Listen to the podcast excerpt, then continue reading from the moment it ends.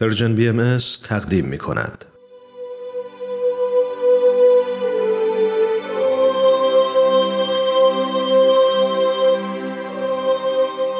سر آشکار.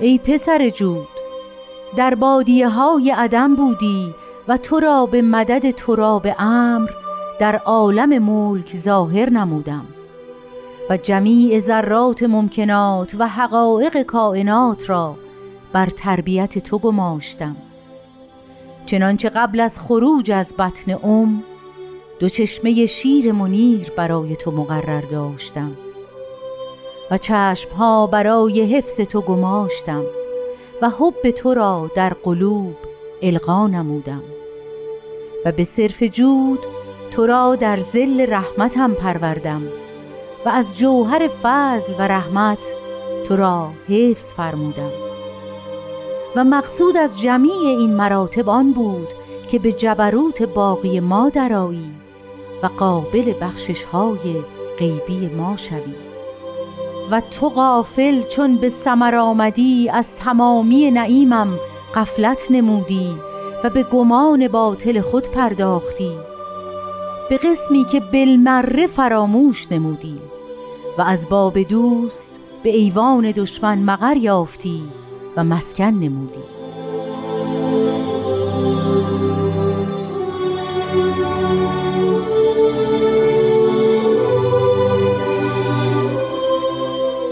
دوستان عزیز، وقتتون بخیر. این قسمت دیگه ای از مجموعه سر آشکاره.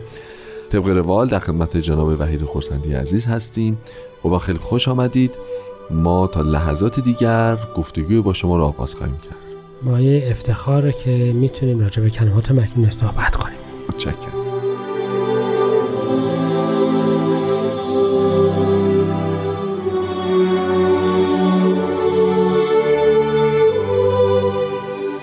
خب جناب خورسندی عزیز، اگه اجازه بدید من اول از این بادیه‌های عدم شروع بکنم که عدم، نیستی، نابودی، فنا، بادیه هم داره. یعنی کجا ما اینو با کنایه از چی در نظر بگیریم؟ بادیه های عدم بودیم و بعد به مدد تراب امر اومدیم در عالم ملک. حالا درسته که در مورد فضای انسانی و به دنیا اومدن انسان صحبت میشه، ولی این دوتا رو اگه به طور اخص خواهش میکنم راجبش یه مقدار بیشتر توضیح بفرمایید، خیلی ممنون میشم. از اینجا شروع کنیم که من با یه بیانی از حضرت عبدالبها خواهش میکنم مطلبو شروع کنم. حضرت عبدالبها میفرمایند مسئله ثانیان که وجود و عدم هر دو اضافی است. اگر گفته شود که فلان شی از عدم وجود یافت، مقصود عدم محض نیست، یعنی حال قدیم به نسبه به حال حاضر عدم بود، چه که عدم محض وجود نیابد زیرا استعداد وجود ندارد. پس عالم امکان هر چند موجود بود ولی به نسبه به وجود حق معدوم و نابود. پس راجع به یه امر نسبی صحبت میکنیم. حال امروز تو به نسبت حال قدیمت مثل این هست که از عدم به وجود آمدی. مثل این که ما وقتی میمیریم میشیم جماد. بله. و جماد نسبت به وجود انسانی عدمه. بله. پس در بادیه های عدم بودی، بادیه بیابان، جایی که انسان گمراه میشه و تو موجود شدی. به چه وسیله موجود شدی؟ به تراب امر، به مدد تراب امر. تراب خاک. بله. قصه آفرینش را همه میدونند و قصه این که خداوند در قرآن هم میگوید که ما گفتیم باش و شد. این را هم همه بلدیم. بله. یکیش امر است، یکیش خاک است. بله. یعنی دو تا قصه داریم، یکی راجع به خاک صحبت میکنه که راجع به یک کلام صحبت میکنه. بله. و حضرت بهاءالله این دوتا رو با هم ترکیب کردن، فهمودن تراب امر. اما به معنای دیگری شما یک ماده دارید و یک صورت، یک خاکی دارید که باید اون امر الهی رو بپذیرد. بله. تراب امر ترکیب هر دوتاش، یعنی خاک ماده هست و امر صورته. یعنی تو ترکیبی از دو تا چیز هستی تا اینکه در جهان به وجود بیایی. انسان سرشته از دو چیزه، نه فقط مخلوق الهی هستی و نه فقط موجود مادی. بله. تو در به بدد تراب امر در عالم ملک ظاهر شدی.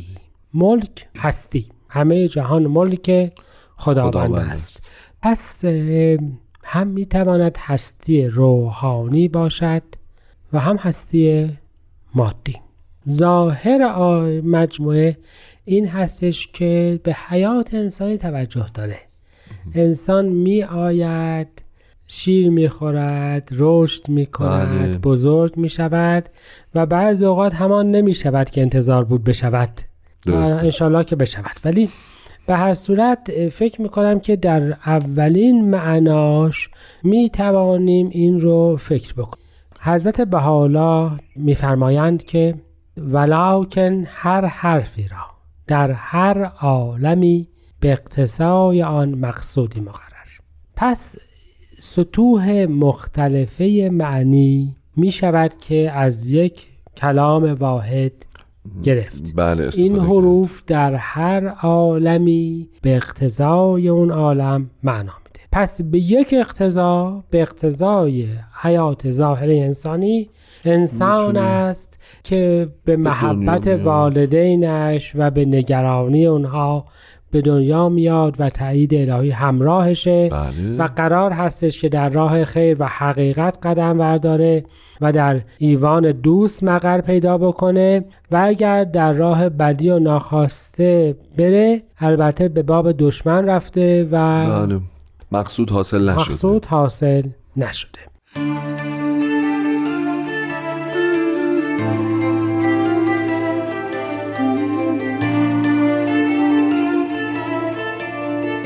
خب جناب خرسندی، به فرموده خودتون این مفهوم اول، این برداشت اول که وضعیت انسانی رو مرور میکنیم و به دنیا میاییم و انشالله که به اون ثمره که بس برسیم.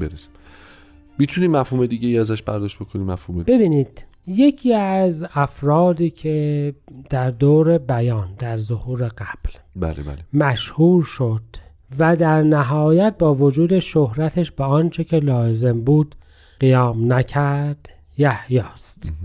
در بادیه های عدم بود، کسی نمیشناختش. به امر حضرت بهاءالله و با مشورت با حضرت باب مشهور شد و اگر یادمون باشه که ایام بطون کی هست؟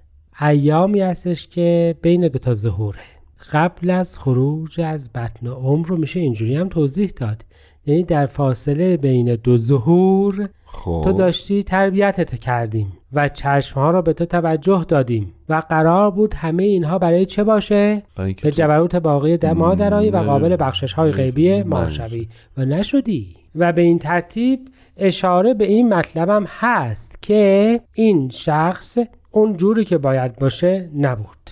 نصی از حضرت بهاءالله هست، البته نص عربی، مضمونش به فارسی عرض میکنم که میفهمن اون رو من تربیت کردم و پرورشش دادم ولی اون چیزی که باید بشه در نهایت نشد و به هوا و هوس خودش قیام کرد و به معارضه با آیات الهی پرداخت.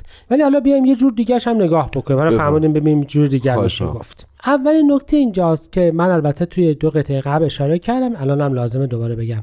این دفعه راجب این هست که ذرات ممکنات قرار ما را تربیت بکنن. بله.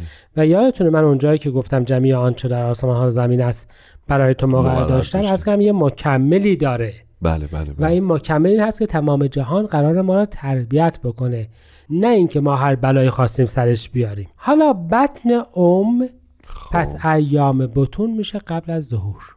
بله.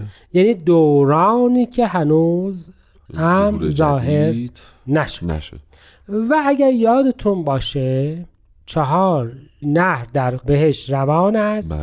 شیر است و آب است و عسل است و شراب است که حالات مختلفه چی بود؟ آیات الهیه بود. بله. پس چشمه شیر یکی از اون صفاته و این تعبیر عجیبی نیست. حضرت بهاءالله میفرمایند که صدی حکمت، یعنی پستان حکمت. اصلا ما میشنویم ربی کودکم خردسال، از پستان عنایت شیرده مناجات معروف حضرت عبدالباز و ما بزرگاشی میخونیم منظورمون کودک خردسال از لحاظ حضورمون در ملکوت الهی است. و الله خب سنمون خیلی هم خردسال حساب نمیشه. پس به یه معنا باز دوباره حضرت بهاءالله این رو میفهمن و این نصر رو من از لوح مقصود میخونم. میفرمایند که حکیم دانا در اول به کلمه‌ای که خاصیت شیر در او باشد تکلم نماید تا اطفال روزگار تربیت شوند و به غایت قصوای وجود انسانی که مقام ادراک و بزرگی است فائز شوند. پس چشمه‌های شیر منیر میتونن کیا باشند؟ اون الواحی که در واقع حکم شیر رو داره. بله. و حالا یه کمی جدی‌ترش این میشه که حضرت بهاءالله در مورد علما میفهمن ایشان عیون عنایتند، چشمه عنایت الهی‌اند. قبل از ظهور در ایامی که مظهر الهیه در بین مردمان نیست، بله. چشمه تربیت شیر خاصیت تربیت داره، وسیله تربیت مردم کیا هستند؟ علما پیام میارن، اونایی بله. که مبشرینن. دو چشمه شیر میتواند کیا باشند؟ نورین نیرین، سید کاظم و شیخ احمد. از قبل از خروج قبل در ایام بطون دو مبشر داشتیم. و دقت بفرمایید که باز دوباره حضرت بهاءالله میفرمایند در لوح ابن ذئب علمایی که فی الحقیقه به طراز علم و اخلاق مزینند ایشان به مثابه رأسند از برای هیکل عالم و مانند بصرند از برای امم. چشم ها برای حفظ تو گماشتم. علمایی که به طراز علم و اخلاق مزینن، دوتاش با هم سرن برای عالم و هم چشمن برای و دوباره هم راجع به علما میفهمن ایشانند عیون جاریه. درسته. چشمه منیر. ما میتونیم اون چشمه شیر منیر و چشمها را به تربیت نفوسی که در دوران قبل از ظهور مواظب افراد بودند و آنها را تربیت میکردند برداشت کنیم. بله. پس ببینید حالا جور دیگه هم میشه نگاه کرد. تربیت مردم در دیانت، در عرض دیانت به وسیله دو رکن اصلی دیانته. دو رکن اصلی دیانت نظم بدیع چیه؟ احکام و تبیین. بله. به وسیله این مجموعه آثار مبین و مجموعه هدایات بیت العظم و احکام افراد چی میشن؟ تربیت میشن. پس یعنی جمعاً در سطوح مختلف معنی افراد انسانی به یه روشی که حالا توسط علماست، توسط اوامر دیانت، توسط احکام در ایامی که ظاهرا حق در بین مردم هم آشکار نیست مورد تربیت واقع میشن و محبتشان در میان یکدیگر القا میشه. انسان یاد میگیره که دیگران را دوست داشته باشه. پس در هر سطحی که نگاهش بکنیم به معانی مختلفه ما راجع به مجموعه فضل الهی داریم چکار میکنیم؟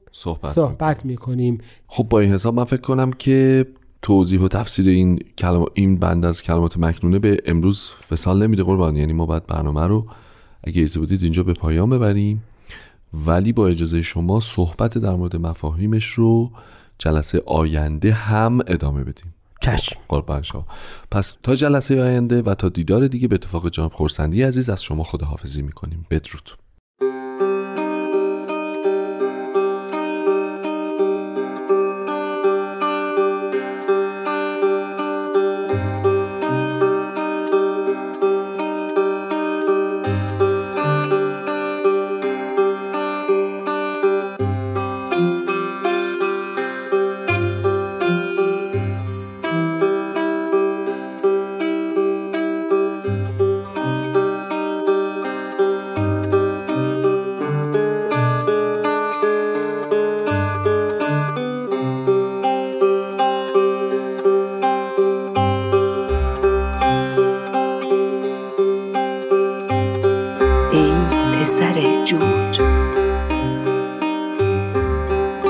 در بادیه‌های عدم بودی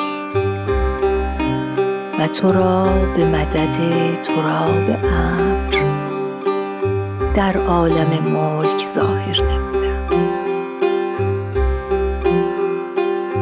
و جمیع ذرات ممکنات و حقایق کائنات را بر تربیت تو گماشتم،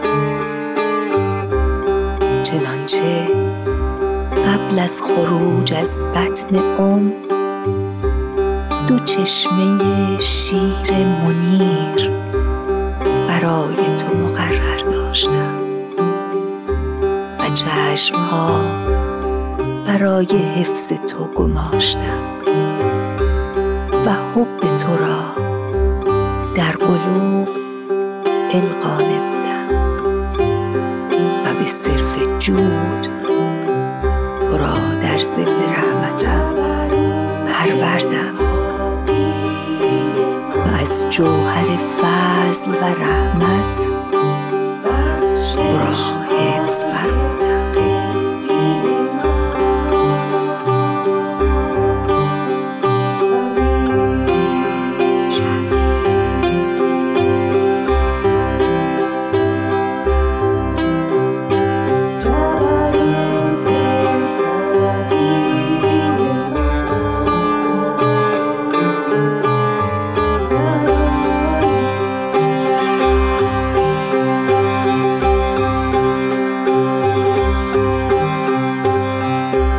و مقصود از جمیع این مراتب آن بود که به جبروت باقی ما درآیی و قابل بخشش های غیبی ما شوی و تو غافل چون به ثمر آمدی از تمامی نعیمم غفلت نمودی و به گمان باطل خود پرداختی به قسمی که دلمره فراموش نمودی و از باب دوست به ایوان دشمن مقر یافتی و مسکن نمودی.